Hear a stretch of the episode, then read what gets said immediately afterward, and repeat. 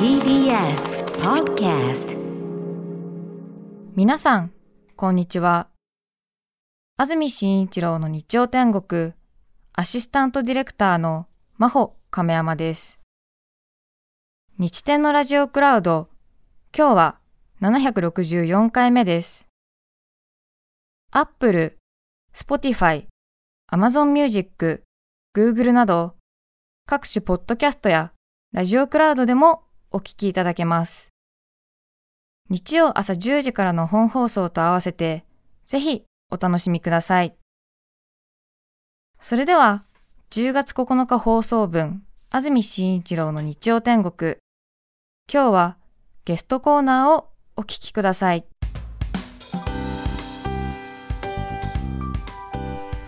それでは今日のゲストです高橋克美さんですおはようございますおはようございます。よろしくお願いします。よろしくお願いしますよろしくお願いします。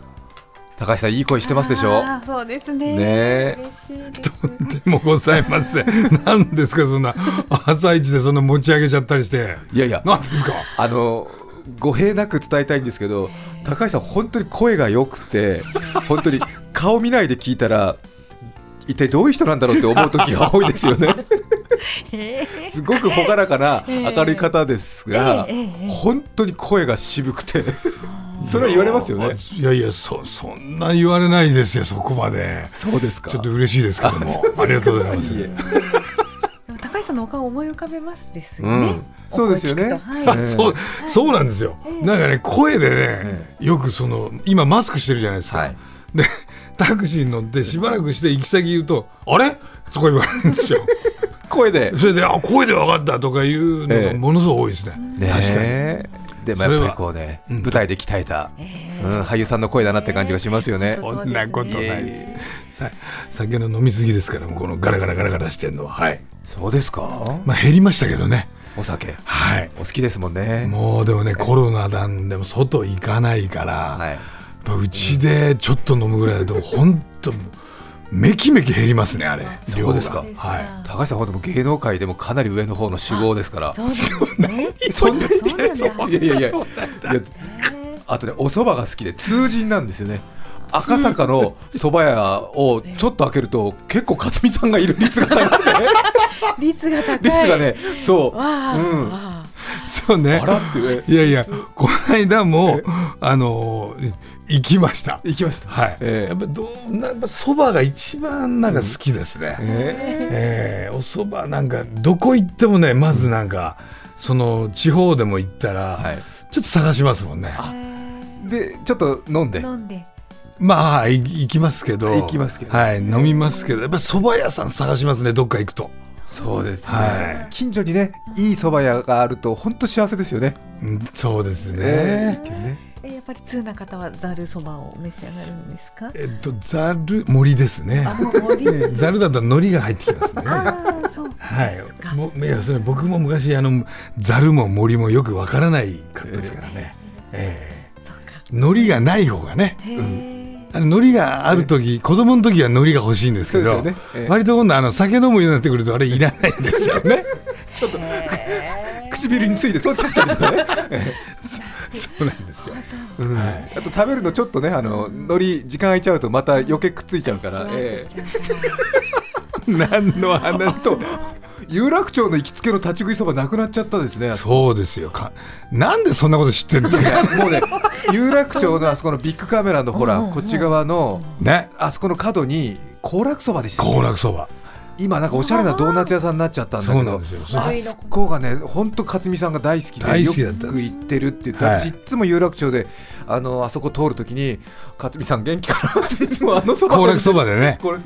思い出してくれてた、えーあの焼きそばがまた名物で。持ち帰りのね。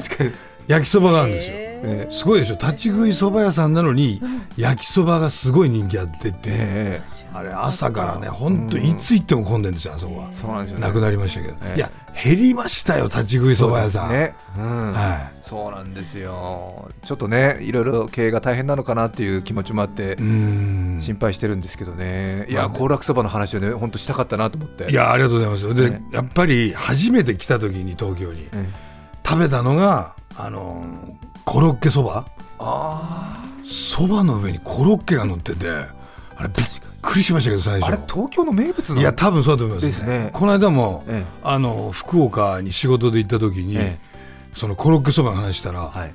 えそれは何ですか？ってなってましたから、だからないですよ。他のところにはなかなか。あれ何なんでしょうね？最初食べた人天才ですよね。天才。天才ですよ ですよね。ソースいらないんですから。確かにうん。ぜひ一回コロッケそばは行ってみてください。意外にねお蕎麦のおつゆがねこう順々に染み出て。そうそう。えあのコロッケをね最初に沈めるか沈めないか結構ある。え で沈めちゃうともうおつゆ全部吸っちゃってものすごい重量感になったんですよそうなんです。知らない間になんかわかんない。中の中のコーンとか浮いちゃって。はい、いやもうずっとこんな話。高橋克実さんのプロフィールです。1961年新潟県三条市のご出身です。上京後俳優を志し1987年リブレ戦に入団。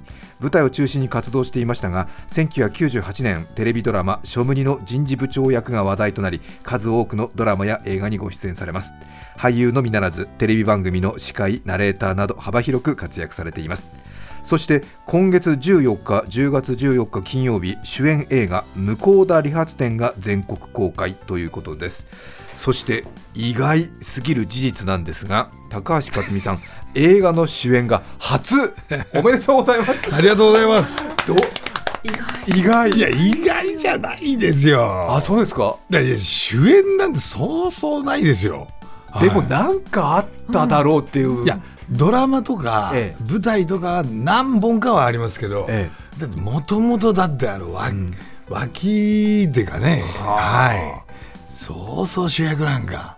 どうですかお気持ちは？いや最初びっくりしましたよ。びっきょろ去年60で還暦だったんもうですね、60ですか？あっという間だからねもう本当に？勝手になんか永遠の40代って感じそうですね。元気な40代って感じ。いやいやよくねよく仕事してた頃がねね。その頃なんで。いや本当にあっという間ですよ。自分でもね気づかないうちにねか赤いちゃんちゃんこみたいなことになりますよ。やったんですか？還暦のお祝いは。やりましたよなんか赤いのやっぱ結局赤いねいろんなもんをね。ちゃんちゃんこじゃないけどなんかやりましたけど。でその時だから、はい。誰が一体誰がオファーしたんだと、え私が主役ってどんな映画だと、えはい。そしたらその監督がえリブレセンっていう劇団で昔一緒に役者でやってたんですよ。後輩ですか？うんまあ1年そうですけどね。で森岡監督が、はい。まあ、結局そのその時そうですね34年ぐらい一緒に劇団にいたんですよ。であああの人が言ってるんなら そうね。はいはいって納得したんですよ。え。いませんよね。だって私みたいなもうこんなおじさんだって主役にどうやってやるんですか本当に。なかなかねただやっぱりそういうまああれですよね。50代60代の男性が主役のストーリーっていうのも少ないですから当然そうなんですよ。ね。大牟田を舞台にした映画なんですね。そうなんですよ。大牟田って初めて行ったんですけど、ええ。福岡県で博多からく 高速でですよ、え1時間半近くかかるんですあよ結構かかるんですね。もうね、ええ。あのーちょっと突き出てる場所ではい。で佐賀と熊本に挟まれてるようなはもうもう本当県境みたいなとこなんですよ。で石炭の町ですね。そうです。だからあの三池炭鉱有名な。はい。でまあ本当に今は昔はほらもうすごい栄えてたところが、ちょっとシーンとなってるところがちょっと寂しい感じ。で、ん景色が良くて。はい。もう夕日がえもうこれの撮影の時も何回もあったんですけど本当綺麗なんですよ。えただもう夕日見てるだけでなんかこうジーンみたいな、いいですね。いい場所でしたいいところ本当に、じゃあ。とはもう協力的な街の皆さんではい。すごかったです。もう大牟田オールロケで。もうオール2週間。2週間で。もうそこでずっとでしたね。へでもう向こうの人たちがね本当に延べですけど、はい。700人ぐらい。ええエキストラで。参加してくださって。参加していただいてあとはもう向こうのあの商工会議所の青年部の人たちがはい。本当にもうこっちが心配になるぐらいあのすいません。え。もう大丈夫ですよ。じ本業の方に戻ってくださいっていうぐらい現場に朝から晩までねいらっしゃって、えいやーもう本当に大牟田の方たちなくしては完成はなかったですね。ーじゃあちょっとその大牟田のはい街の記録的なことにもそのフィルムが役に立ちそうですね。と思いますけどうんね。いやちょっとやっぱり昔の映画とか見るとあの東京の昔の街並みとかはがい。記録されててなんか懐かしい気持ちになりますもんね。はい、だからちょっとね、商店街なんかもはい。ちょっと閑散としてるんですけど、はい。そこがまたなんか味になってて、はい。まああのなんかそこに行ったことがなくても自分の田舎を思い出すっていうか、はい、その炭鉱町にある理髪店の親子の葛藤を軸に過疎化、少子高齢化、介護、結婚難など地方の抱える問題に直面しながらも懸命に生きる人々の姿を描くという映画になってますが、はい、でそれ一応今ねこうしっかり安住君読んでくれたんですけど、はい。そこまでねなんかこう硬い映画じゃないんですよ。え？ものすごいふざけてて、本当ふざけてる感じなんですよ。中に。はい、でもともと奥田先生のその向田理髪店っはて短いんですよ短編で,、原作短いんですか、はい、でそこに他のええ。奥田先生の、はい。あのー映画隊が街にやってくる話とかあとその憧れのマドンナの娘がうん。出戻ってくるとか、そういうのがキュッて凝縮されてて、でなんつうんですかね森岡監督がまあ本書いてるんですけど、はい。森岡君ってのはもともとそのなんですかね、うん。関西なのにダジャレが好きな人でえあらゆるところにはい。どうでもいいダジャレが入ってるんですよ。えなんかちょっとそれつけないと落ち着かないみたいな。あ多分。え多分そういうたちなんだと思うんですけどそれが今回はい。いようにまたね作用してるんですよ。へえ。これが。はい。だからずっと笑ってるうちにはいなんかジーンみたいな。なるほど。はい。そんな感じになってると思います。はい。10月14日から関東では公開ということですが、はい。どんどん上映関数が増えてい。くことですよ、きっと。本当ですか？えいやそうなるといいですけどね、うんもうでも本当ねあの親子えはい。が、あー友達が、夫婦が、はい。もうそれぞれのねあの関係性をね多分ねもう一回ね、見直したくなるような映画です、はい。ねはい。えで今回だから奥さん役がはい富田靖子さんだったんですよ、お。で私がもう本当にあの若い頃のはい。愛子16歳のもうね ススターさんですから、はい。でまあ福岡出身なんですよ。あだからもうちょっと方言で悩んだ時はもうすぐえ聞いてで「これでよこれでよかですかね?」って「よかよか」とか言われながら、え それはちょっと仕事では楽しかったですね。楽しかったですよ。で 途中であの部屋のセットの中にトランプがあって、えで空いてる時間があったんですね、はい。えでその時に 大富豪はい。あれを安子ちゃんが知らなかったんでえもう私がもう一から教えてあげました。え、何ですか大富豪。大富豪。大富豪。撮影の合間に合間に。はい。そのその話映画のプロモーションにいります？うーんまあでもいいじゃないですか。いいですね。高橋さん、もう本当に、うん、女の人とのこういう時間大好きだから。この人は本当に多分10年後この映画で覚えてること多分富田さんと大富豪したことになってると思った。でもね本当に感謝されてるんですよ。え？もうその後ほら映画の、えまあ、撮影の後もう約1年ぐらい経ってるじゃないですか、でこの間久しぶりに会ってええ。キャンペーン行ったでしょ、えでその時も開口一番ですよ、もう大富豪楽しいと。本当に。そんなに盛り上がったんですよ。もうあれからもうカードの2とかがすごい好きになったらもう富田さんがですか？2がですか？それは富田さんにも問題あると思うな。ちょっとよくわかんない。さて高橋克実さんには今日このテーマでお話しいただきます。克実のトリビアまずは一気に紹介します。克実のトリビアその1300万円振り込み事件。その2関東ローム層で筋トレ。その3ベリーショート以上の3つです。300万円振り込み事件ってこれは何ですか？これねこれもずいぶん昔ので、はい。今回のその森岡監督が、えあの久しぶりに会って、えねえねえねえあんた 昔さ口座に300円振り込まれたことあったよねって言って、え急に言い出してはい。あっったあったって思い出したんですよ。劇団時代の話？そうですそうです。でバイトしてる頃です。本当にはい。20、25、6の頃ですよ、はい。であのーまあ自分の口座に昼ご飯食べるのにお金を下ろしに行ったんですよ、で大体3000円あればいいぐらいかなと思ってて、でこうやってね3000円下ろしたんですよ、だから3000円下ろしました。あ出てきた。いや昼ご飯食べれるわ。と思ったら、残高が300何十何とかななってて、はい。こおかしいだろこれ、えって。で周りのバイトの人にこうやって店ではい。回ったら「おい。ちょっとあちょっとひ出してみろ出してみろ」出るかもしれないから」っつってピピピって押したら、はい。出てきたんですよ10万円。で俺えー？と思って、でまた押して、ええ。そしたら次また出てきて。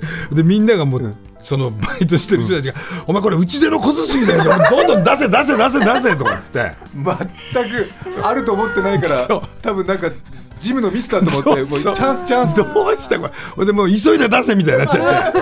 間違いに気づかれる前に出しちゃえで40万ぐらい出して、ええ。でおもろがもう怖くなっちゃって、はい。もうこもういいじゃないですか今日はこれでとかって。で ほんでその後、もう仕事に戻って出先だったんですよね、ええほんで会社に戻ってその話したら、もう会社の人たちがみんなもう大喜びしちゃって、はい。おしじゃあ今日はもう行こう行こうぜ。もう飲み行こうとかっつってほんで全員連れて行ったんですよ、ええ。それでもうもうあの頃会社が不動前だったから五反田かなんかで大騒ぎして、はい。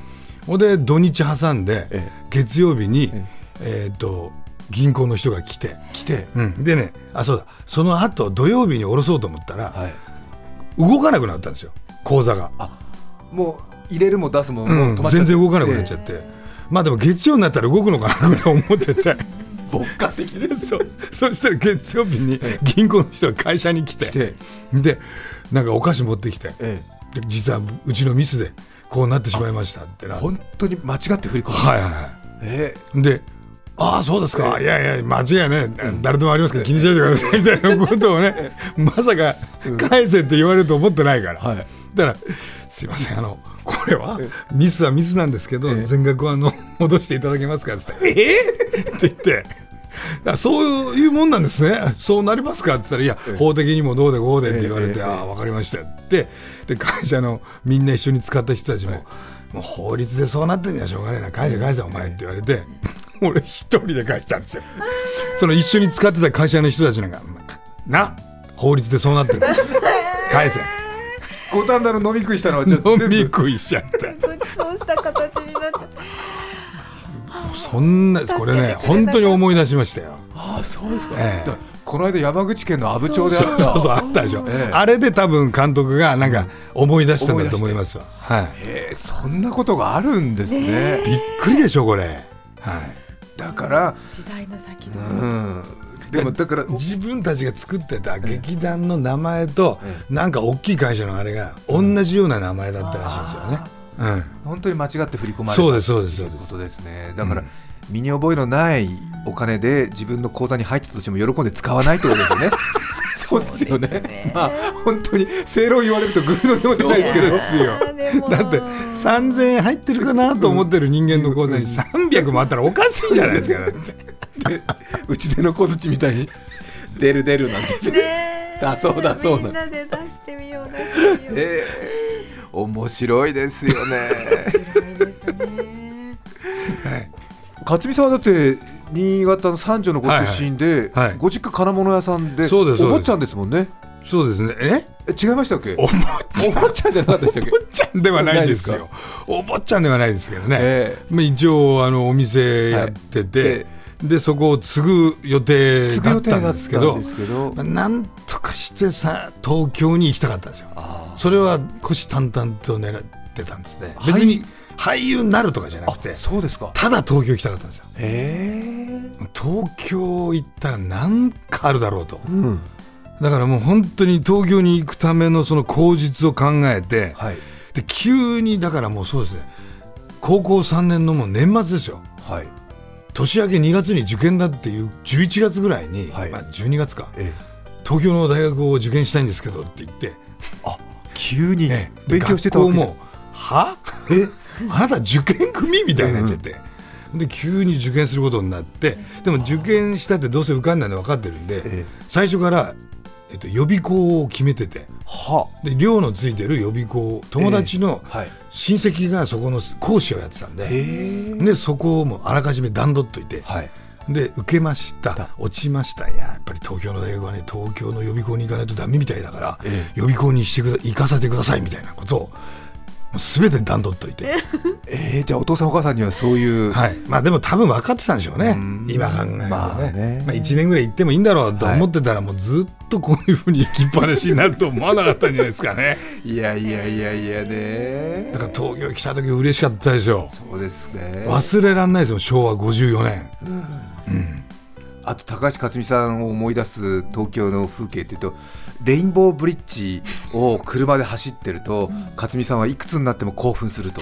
俺は東京で生きてるっていう感じがしていいっていう話をしてて私もいまだにレインボーブリッジを撮るときには克実さんを思い出すあの有楽町のソファ屋と レインボーブリッジ。あこれは、うん地方出身者の先輩としても高橋克実さんに蹴れっていう感じ。いやだって嬉しいじゃないですかあの。嬉しい要するに最初に東京に来たのが僕小学4年生だと思うんですけど、4年生の時おじさん中野にいたおじさんの車で首都高を走ったんですね、えでその時に、えやっぱり夜なのに明るいじゃないですか、はい。で新潟なんて7時に外出たらもう怒られるぐらいの頃ですから 俺らの頃本当に。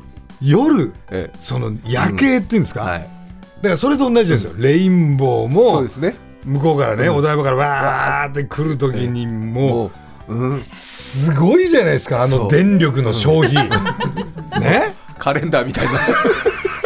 ね？もうきキラキラキラキラしてるわけです。よね。あんなこう右手の東京タワーがまたね、い、いんですよ、あれが。そうですよね、はい。本当になんか作られた景色みたいにね。そうですよね。ね。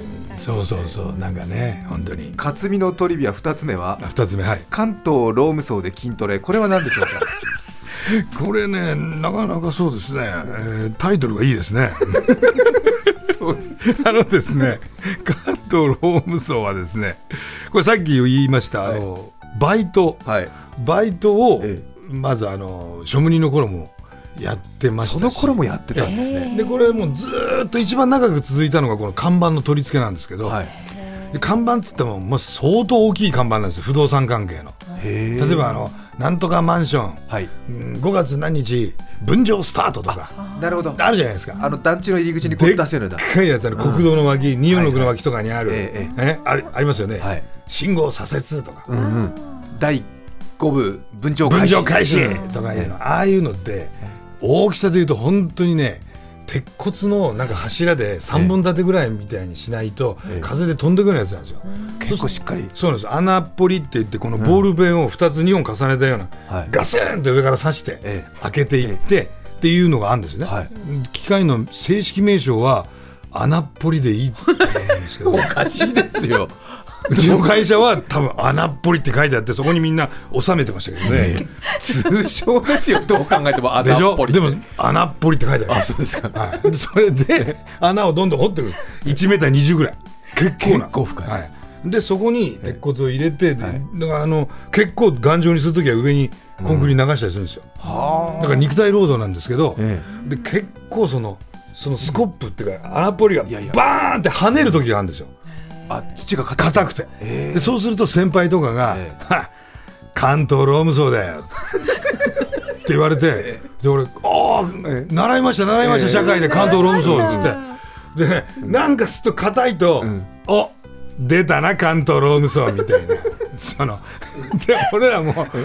要するに関東ローム層ってただこの人たち言いたいだけだなっていうのがだいぶ後で分かってきて、ええでも結局新しい子が入ってくると、今度俺らがバーンって跳ねられるとスコープがねこれお出たな関東ローム層が。何ですかって言ったら関東ローム層ってのは硬いんだよって。習ってねえのかとかっていう。で関東ローム層って硬いっていうふうに社会科では別に習ってないわけですよ。ってないです 習ってないです、うん関東ローム層って単語は習ってるけど、ああいう現場ではなんかそういうのがあるんですよなんか。おお関東ローム層と言いながらね。先輩が後輩の前で言いたいだけそうです。ほんで結局今ほらジム行ったりなんだってやるじゃないですか、はいまあその頃もみんなね俳優さんたちはあれなんだけど、俺ら別に売れ売れるも売れないもない頃だから自称俳優みたいな頃だとやっぱり僕穴掘ってるだけでもう普通に筋トレなんですよ。えー、そうですね。いや勝美さんもうそう筋肉すごいのよ。えーいやだから全部形成されたのはこの関東ローロームム層でそうだったんですね。えーそれでそうです関東ローム層で筋トレ。そうです。これなかなかい。いですねこの関東ローム層で筋トレってね。ね、ぜひお芝居にしてください。それではここで一曲お聴きいただきます。埼玉市北区整ったさんからのリクエストありがとうございます。キャンディーズで微笑み返しお聴きください著作権使用許諾申請をしていないため、リクエスト曲は配信できません。引き続き、ゲストコーナーをお聞きください。今日はゲストに俳優の高橋克実さんをお迎えしています。克実のトリビアおしまいはベリーショート。これは髪型の話ですよね、そうですね。えはい。やっぱりあのーまあ私というとやっぱりこのねえうん、ベリーショート。はい。やっぱりこの今までやっぱりその髪型右側からですね、はい。こう片側ワンレングスみたいにして伸ばしてたんですよ。えでそれをこうボリュームをつけてえテンパダンテンこれじゃ分かんないと思いますけどもともと天然パーマなんですよ。はい。それでボリュームをつけてはい。スプレーで固めてたんですね、はい。でそれがやっぱりあのもういろんな障害があると相手役の方にも、あとドラマのシチュエーションの中でもできない障害が出てくるわけですよ。そうですか。例えば髪の毛を掴むとか相手が。はい。で髪の毛掴んだら最後もうそこでコントになっちゃうじゃないですか。なんかペローンと広げちゃって「おいお前いい加減にしろ!ペローン!」みたいになっちゃうともうなんかシリアスなシーンが全くダメになっちゃうんですよ、はい。でそういうのがあったんですよ、ええ。でそれの顕著なやつが、はい。あのまあ自分の恋人がスキューバダイビングのインストラクターだった、僕もね、え。まあ、大体マネージャーがスキューバダイビングのインストラ役って言われた時に断ればいいのに、それを取ってくるマネージャーもすごいんですけどそれで僕がはい。その恋人を助ける、え潜ってって、はい。でその潜る練習もん。別日で3回ぐらい10メーターのプールでやったんですよ。でやって、はい。でも髪の毛をどうやっても入った瞬間にめくれるから、はい。固めに固めて、はい。で挙句あのお正月女子があのお団子でかぶせるネットあるじゃないですか、はいはいはい。黒いネット、はい。あれを全部うっすらやって、ええ。でその上にまたスプレーかけたんですよ。はそれで本番っつってえ潜ってったんですね、で潜ってって助けて上に上げたんですよ、あはい。で見事に成功したんですよ、うんうんで監督が「はい OK!」はい。でチェック!」っつってチェック見てたら髪の毛が潜っていっても水中の中でも出てくるんでも全然動かないんですよ、にしないうん、全く微動だにしないから監督がうん「不自然すぎるだろ!」って「いやいや不自然すぎるだろ」あこんな人間の髪の毛はこんなことないだろ！うって言ってで結局そのし指導の、はい。スキューバの指導の人がえごくまれにですけどスイミングキャップをかぶることもありますって言って スイミングキャップ？っつったんだけどスイミングキャップかぶってその後恋人結局そこで死ぬんですよ、ほんで俺スイミングキャップかぶったまま、その子の名前呼んで泣くんですよ、なんかすごかったですよそれも。もうみんななんかわかんない。助監督とか笑いながら 笑いをこらえながら俺が泣く同国のシーンみたいな。だからだからこれはもうしょうがないからもう切った方がいいなっていう、いろんなことが積み重なって。これは頑張りましたね。頑張りました。不自然すぎるだろって言われてそりゃそうなんですよ。水中でだって髪の毛一糸と 一糸も乱れないですから、はい、いろいろねよかれと思って工夫したら違うって言われるし。そうなんですよ。そんないっぱいありましたよあの髪型の時はね。助監督笑ってる中で同国のシーンの芝居しなきゃいけないし。であとほら普通にやっててロケで急にカメラに映んない霧雨みたいに降ってくるじゃないですか、はいはいでも、雨に弱いから湿気に。ふにゃんってなるんですよ。それを黙って常に俺レインガード持ってて、はい。どっかで雨降ってきた時に隠れてえやってあ頭にかけて。はいスプレーして。で戻ってきてええ。やってたら、はい。弾いちゃってどんどん。ほんで相手役の人が「えなんか頭あの水の上の油みたいになってるけどって雨が。ハスの葉っぱみたいになっちゃって。ほんで相手の女優さんがもうセリフ言えなくなっちゃって。ほんで俺「大丈夫です大丈夫です、うん。続けてください」って言うのね。続けられないって言われて。ねえ本当ですよ。ひどいこっちのね。いやいやだけど、ええ。それだけやっぱり迷惑かけてるっていうことで事務所の社長に連れてかれて。なんでなんで連れてかれるのかなと思ったんですけど、あんた自分が行ってるとこに行くと霧が多分甘くなるから、甘いったって。こっち。この辺で切らないでしょ半分とか。好きでこのヘアスタイル好きでやってるからね、だけど切れって言われて、えええで切ろって連れてかれて、はい。それが社長が行ってる美容院で、表参道。えで外から丸見えんとこなんですよ。はでそんなところでもう本当テリトリー坊主みたいにさせられてもう本当恥ずかしかったですよ、そうですか。はい、どうです？頑張ってらっしゃるでしょ？ね。いやー素敵。もう出てこないですよね。単語がね。呆れちゃってね。申し訳ないと思います本当に。感動しました。改めまして高橋さんの映画のお話紹介したいと思います。高橋さん初の主演映画向田理髪店です。今月14日金曜日から全国公開されます元炭鉱町にある理髪店の親子の葛藤を軸に過疎化少子高齢化介護など地方が抱える。問題に直面しながら懸命に生きる姿を通じて家族の絆や人のつながりの大切さを思い出させてく。れる心温まる物語本当に楽しみです出演は高橋克実さん富田靖子さん白洲迅さん板尾逸司さん近藤義正さんほか公開の映画館などは先ほどご紹介したものからまた増えそうですね富田靖子さんとトランプをする映画ということですよね 違います。違います。トランプ。それはあの撮影の あの休憩時間なんでええーフィルムには一切入ってない。入ってないんですか？入ってないで意外にす。ねこういう話が記憶残っちゃって映画館行って富田靖子さんとのトランプのシーンないなないなーってね。じゃああのぜひ探していただきたいと思います。今日はゲストに高橋克実さんをお迎えしましたどうもありがとうございました、ありがとうございました。10月9日放送分、安住紳一郎の日曜天国、ゲストコーナーをお聞きいただきました。それでは、今日はこの辺で失礼します。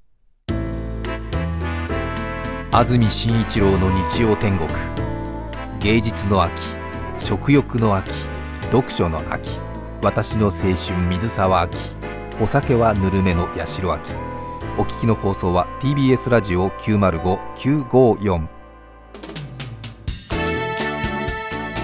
さて、来週10月16日の安住紳一郎の日曜天国、メッセージテーマは、私の好きな食べ物。ゲストは女優石田ゆり子さんです。それでは来週も日曜朝10時 TBS ラジオでお会いしましょう。さようなら。TBS Podcast TBS ワシントン支局の樫本照之と涌井文明ですポッドキャスト番組「週刊アメリカ大統領選2024」では大統領選の最新の情勢やニュースを深掘り現場取材のエピソードや舞台裏も紹介しています。毎週土曜日午前9時頃から配信です。